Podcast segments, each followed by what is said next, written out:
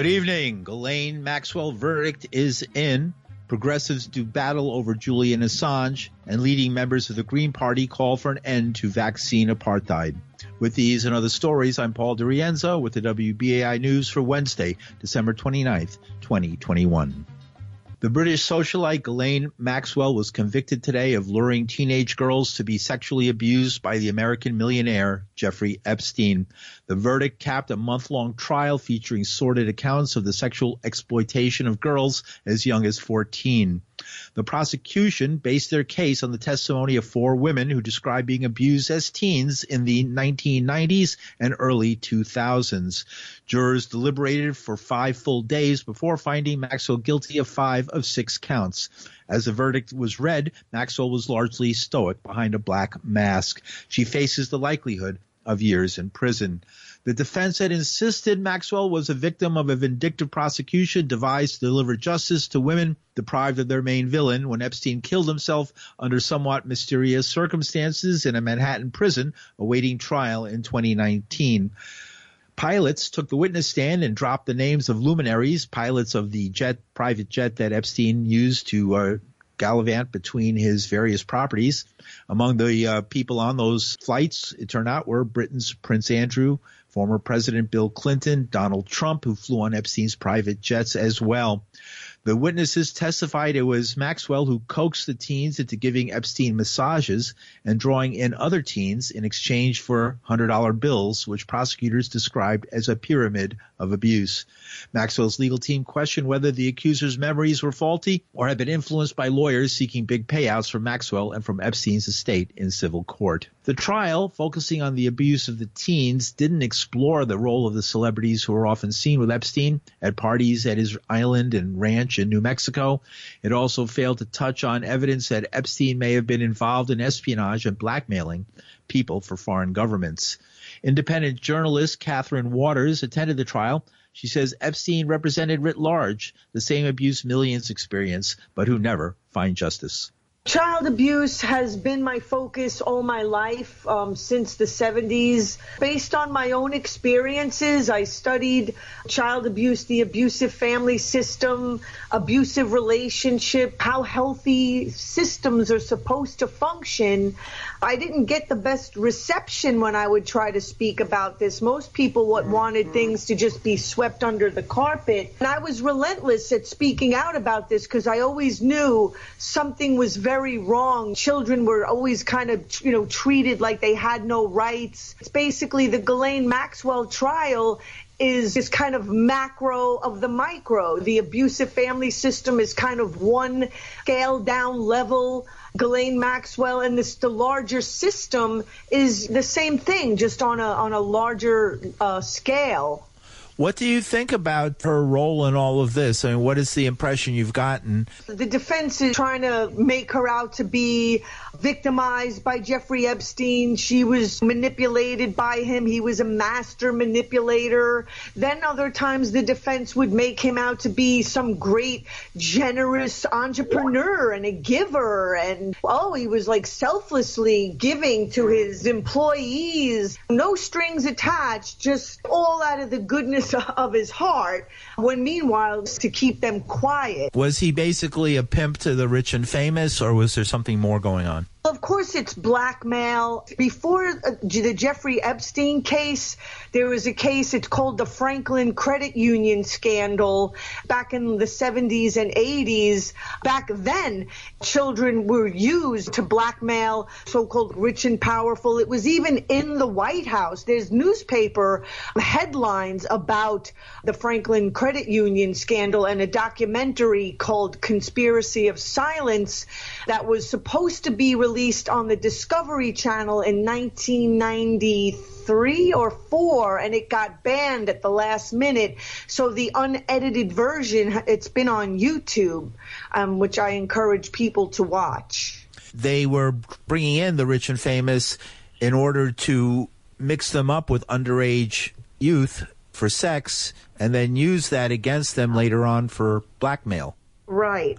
And what yeah. were they looking for? They're just looking to recruit people, have them be puppet to do their bidding. So, like, how to recruit people and get them to do what you want, kind of have them where you want them. What do you think of his suicide?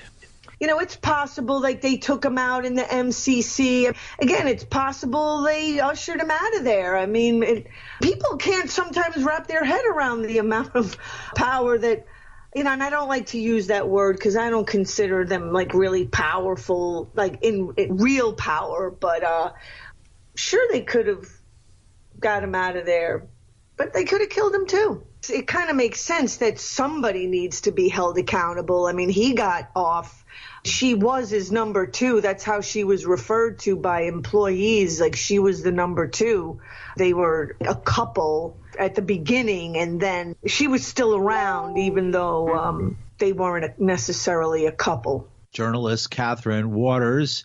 You can find her work on the website onegreatnetwork.com. Lawsuits involving the abuse allegations will also continue now against the Epstein estate and Ghislaine Maxwell, including one in which a woman not involved in the trial, Virginia Giuffre, says she was coerced into sexual encounters with Prince Andrew when she was 17. Andrew has denied her account, and that lawsuit is not expected to come to trial for many months. And as Julian Assange continues his fight against extradition to the United States from a London prison, deep divisions are growing among progressives. Some who see Assange as a journalist being persecuted for running a website that exposed hidden crimes of the United States, and those who think he was a spy helping U.S. adversaries take down Hillary Clinton in 2016, raising Donald Trump to the presidency. In an article published on the website popularresistance.org, journalist and WBAI host Chris Hedges rips into the organization of progressive writers known as PEN America. Hedges says PEN has has become typical of an establishment hijacking of an organization founded and once run by writers, some of whom he, sa- he says he knew, uh, Susan Sontag and Norman Mailer. Hedges goes on to say that many members of PEN have signed an appeal calling on the CEO of PEN America, Suzanne Nossel, to end PEN America's partnership with the Israeli government. The board appointed a woman named Susan Nossel, former corporate lawyer, worked for McKinsey uh, worked in the State Department. In fact, was on the task force appointed by Hillary Clinton to investigate and respond to the revelations by WikiLeaks. When she was appointed, I resigned. Uh, and since then, uh, it has become a de facto subsidiary of the Democratic National Committee. Uh, she took money from the state of Israel for uh, their World Voices festival until 250 writers and poets, journalists signed a letter denouncing it. Uh, and uh, PEN America has uh, welcomed the decision by the British court not to extradite, but Nossel repeats every piece of slander and, frankly, lie uh, that is used to discredit uh, Assange and WikiLeaks.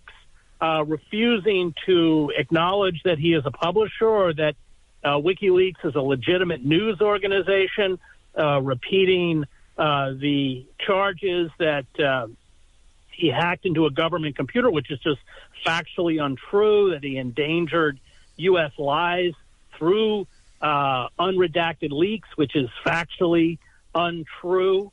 Uh, and if you look at the PEN site, it's all about Belarus or this Chinese tennis star or uh, China, or uh, but you hear nothing about, uh, or very little, about the most egregious assault on press freedom in our lifetime. So uh, that's not that's not uncommon. You know, the city, the Committee to Protect Journalists, another example, uh, uh, does not in its annual index of uh, imprisoned journalists does not uh, list Julian Assange. We have freedom of speech in this country. Nobody's a professional journalist, really. I mean, we're all making it up as we go along, no matter who we are. If you look at what actually happened, the nuts and bolts of what happened with Julian is that he was provided classified material by Chelsea Manning and he published it. He did not uh, hack into the Department of Defense computers to get it himself. Uh, he did what I did uh, when I worked for the New York Times. I uh, was given and published classified material. And of course, the danger is that if Julian is extradited and found guilty uh, to possess classified information or to publish it will be a criminal offense. And that will end investigative journalism into the centers of power, which is already, let me stress, very anemic. Uh, because of the wholesale surveillance, it's almost impossible to leak to a journalist. And Obama was very aggressive about using the Espionage Act against Kiriakou, Drake, and others who attempted, uh, Daniel Hale, who just got a 10 year sentence for exposing the widespread civilian casualties of the drone program. Essentially, it just shuts down uh, any ability to shine a light into the inner workings of power. They're saying that he conspired with Russia to undermine the Democratic Party and the Hillary Clinton campaign, allowing Trump to get in because he hated Hillary Clinton. I mean, that's well, the rationale.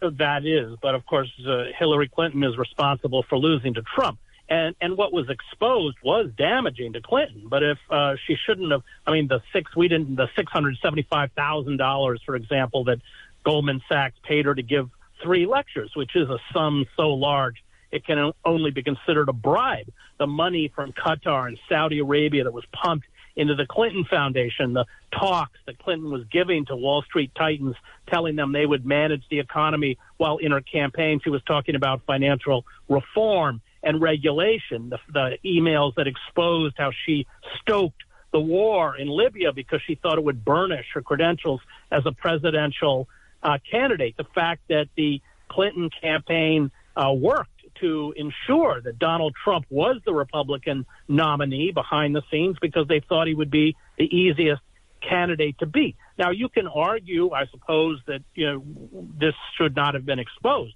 but you can't then call yourself a journalist. The New York Times uh, daily, everybody's like writing editorials. They're outraged by a judge's decision that they have to. Uh, all these, the New York Times has to return uh, documents that they got through discovery, looking into the Project uh, Veritas group. You know, is that a little bit two faced if they're on one hand letting uh, Assange uh, swing in the wind and on the other hand screaming about this kind of horrible decision? We have to remember that when the New York Times, the Guardian, El País, Der Spiegel, when they published this material, they did so under duress. The traditional role of the alternative press, WBAI, alternative non commercial sites, is to shame, this has always been true, shame the corporate media, commercial media into doing their job. So they realized that if they didn't publish this material, would take a huge hit in terms of their credibility, in terms of a product. That's what media sells. But there was always a deep distaste for Julian, uh, which is why almost as soon as they published this material, they turned on Assange. There was never any affinity with Assange. And so the media has been completely complicit in the character assassination and slander and calumny, uh, which has been orchestrated to isolate Assange, both socially, but then also he's isolated quite physically in Belmarsh prison. He has very little contact, almost no contact. And this is contributing, as we heard in the trial, I was in London for some of those hearings, to psychological breakdown, suicide. They found a razor under his socks. He's been seen uh, punching himself in the face, hallucinating, etc. Well, that's what happens under prolonged isolation, and that's by design. Journalist and WBAI host Chris Hedges. Assange published about 70,000 hacked emails copied from the accounts of John Podesta, Hillary Clinton's campaign chairman, that contain embarrassing information such as large sums paid for her speeches and attempts to attack the character of her primary opponent, Senator Bernie Sanders. And the Centers for Disease Control and Prevention's new COVID-19 guidelines are drawing some criticism from, ed- from medical experts for not requiring a negative test for asymptomatic patients to leave isolation. Some have speculated the lack of a testing requirement is due to a short supply of tests in the United States. But CDC Director Dr. Rochelle Walensky said today that's said on Monday that's not the case. The new guidance says people who test positive for COVID-19 but have no symptoms can leave isolation after five days without testing again. She said they should wear a mask for the next five days. Seven day daily average of cases is about 240,400 cases per day. an increase of about 60% over the previous week. The rapid increase in cases we are seeing across the country is in large part a reflection of the exceptionally transmissible Omicron variant. In a few short weeks, Omicron has rapidly increased across the country and we expect will continue to circulate in the coming weeks. While our cases have substantially increased from last week, hospitalizations and deaths remain comparatively low right now. The seven day average of hospitalizations uh, admissions is about 9,000 per day, an increase of about 14% over the previous week. This could be due to the fact that hospitalizations tend to lag behind cases by about two weeks, but may also be due to early indications that we've seen from other countries like South Africa and the United Kingdom of milder disease from Omicron, especially among the vaccinated and the boosted. And the seven day average of daily deaths are about 1,100 per day, which is a decrease of about 7% over the previous week. As you continue to watch these trends, I want to emphasize that this virus has proven its ability to adapt quickly, and we must adapt with it. And it is in that context that last week, CDC updated our isolation and quarantine guidance for healthcare workers as we prepare for an anticipated surge in COVID 19 cases. This science, as well as what we know about the protection provided by masking, vaccination, and booster doses, and about our test performance, were all part of what informed our updated recommendations. CDC Director Dr. Rochelle Walensky. In related news, Governor Kathy Hochul said on Monday that schools will remain open as students are scheduled to return to classes beginning next week with ramped up testing in response to a highly contagious but less lethal variant of COVID-19. It's called Omicron. The governor and acting state health commissioner Mary Bassett said that more than 30 million testing kits are being delivered to New York, and many of those will be distributed to school districts to help them screen for cases of the coronavirus. She said the testing provided to parents if a student tests positive will allow families to make the decisions on distancing their kids. We want to institute fully a test to stay program and what that does is it makes sure that you have the test to be able to send home with the children. Put them in the backpack if someone tests positive in their class. Let the parents test them the next morning and send them back if it's negative. Test them again in a few days. We'll make sure everyone has those protocols. But that's why we wanted to have uh, 3,000 of those test kits for Clinton County right there and more to come. We have ordered. No one saw how much we'd need test kits, but we truly were ahead of this. We ordered 37 million tests to be available. They're not all here yet, but every time a plane flies over, I'm saying, is that the one that's got my supplies on it? Because we're literally getting uh, 500,000 here, another million here, and we're getting them out. So they'll be there when you need them to make sure your schools have everything they need. So, New York State Governor Kathy Hochul and division among progressives is not just being seen over the role of Julian Assange, but also whether vaccination mandates should be supported. On Monday, a group of prominent members of the New York State Green Party called for a suspension of vaccine patents to end what they say is vaccine apartheid by allowing poor countries to manufacture their own vaccine supply and not rely on the charity of Western countries. Howie Hawkins, the Green Party candidate for president in 2020 spoke with WBAI today. He adds a minority of Greens members are against the plan to uh, provide more vaccinations and support mandates, but he says the majority of Greens Party people uh, have gotten in line with his view on it. It's from an ad hoc group of Greens, you know, Jill Stein, me, and some Massachusetts Greens. It's not the mm-hmm. Green Party's uh, official position. The steering committee put out a statement that made a lot of points, including the controversial one was supporting vaccine mandates. I think it's a minority within the Green Party are opposed to that. The part that got attention and controversy was the support for vaccine mandates. Why is that so controversial, the calling for mandates? Why have you found that controversial, and why did the Greens Party take that position? Steering committee felt strongly that they should take that position.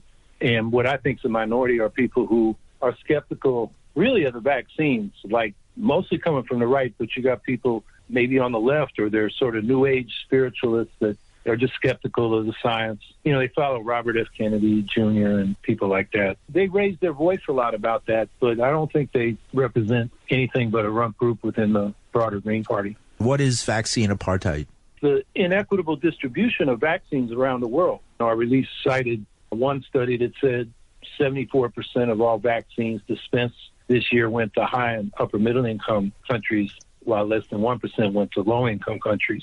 So you have parts of the world that just aren't vaccinated, and that's where the new variants are more likely to arise. In one sense, none of us is safe till all of us are safe. And the reason it's not getting to those countries is it's too expensive. Drug companies are charging a lot, They're up to 24 times their production costs. If the vaccine formulas or recipes or technology was in the public domain, then they could be manufactured everywhere at cost and the vaccine could get distributed to low income countries that don't have access now. Biden administration is pushing so hard on Americans getting these booster shots when even the World Health Organization has said that for rich countries the level of vaccination that we have is is adequate to cause a significant decline in deaths and hospitalizations. Therefore, we should be focusing on these poor countries who have nothing. Yeah, the Biden administration has made statements about lifting the patent waiver twice this year, but when it gets to a proposal before the World Trade Organization to from India and South Africa to uh, waive the patents for this pandemic behind closed doors, the Biden administration has not supported that. We're assuming that the vaccines are safe and effective, not 100%, but uh, it's better than being unvaccinated. And the problem is people in the poor countries don't have access to it. And that actually is a threat to our public health because these new variants develop there because the virus runs wild. People should demand that Biden use one of many authorities he has to lift the vaccines, not only the proposal before the World Trade Organization, but he can use the Defense Production Act because it's a matter of national security that this virus be suppressed.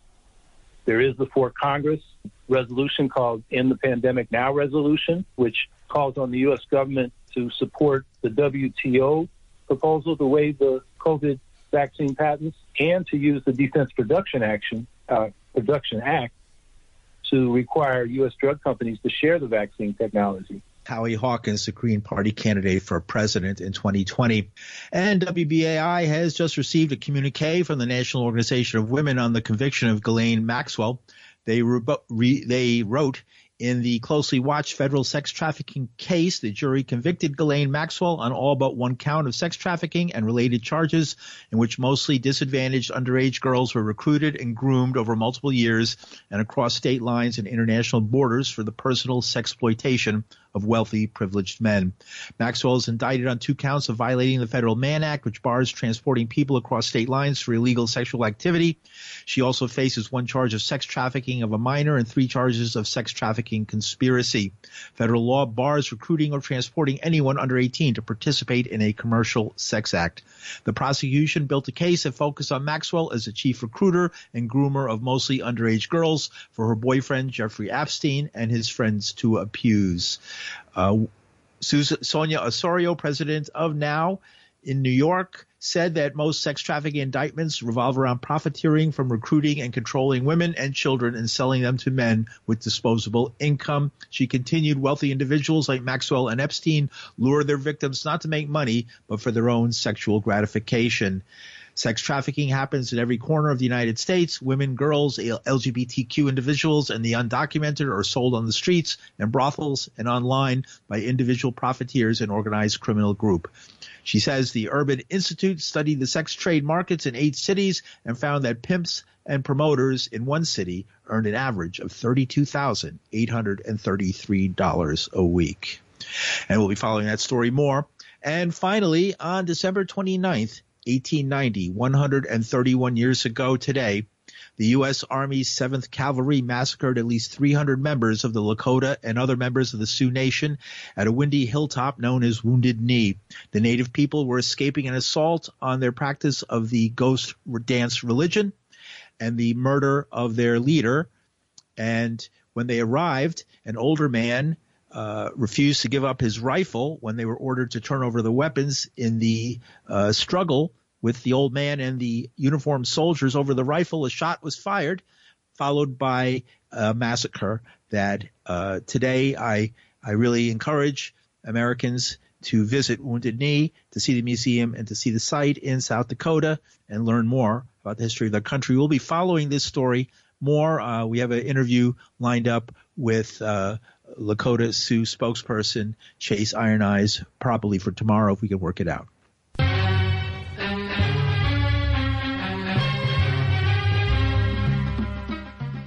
And that's some of the news for Wednesday, December 29th, 2021. The news producer Linda Perry, our engineers Reggie Johnson. From New York City, I'm Paul DiRienzo. Thanks for listening.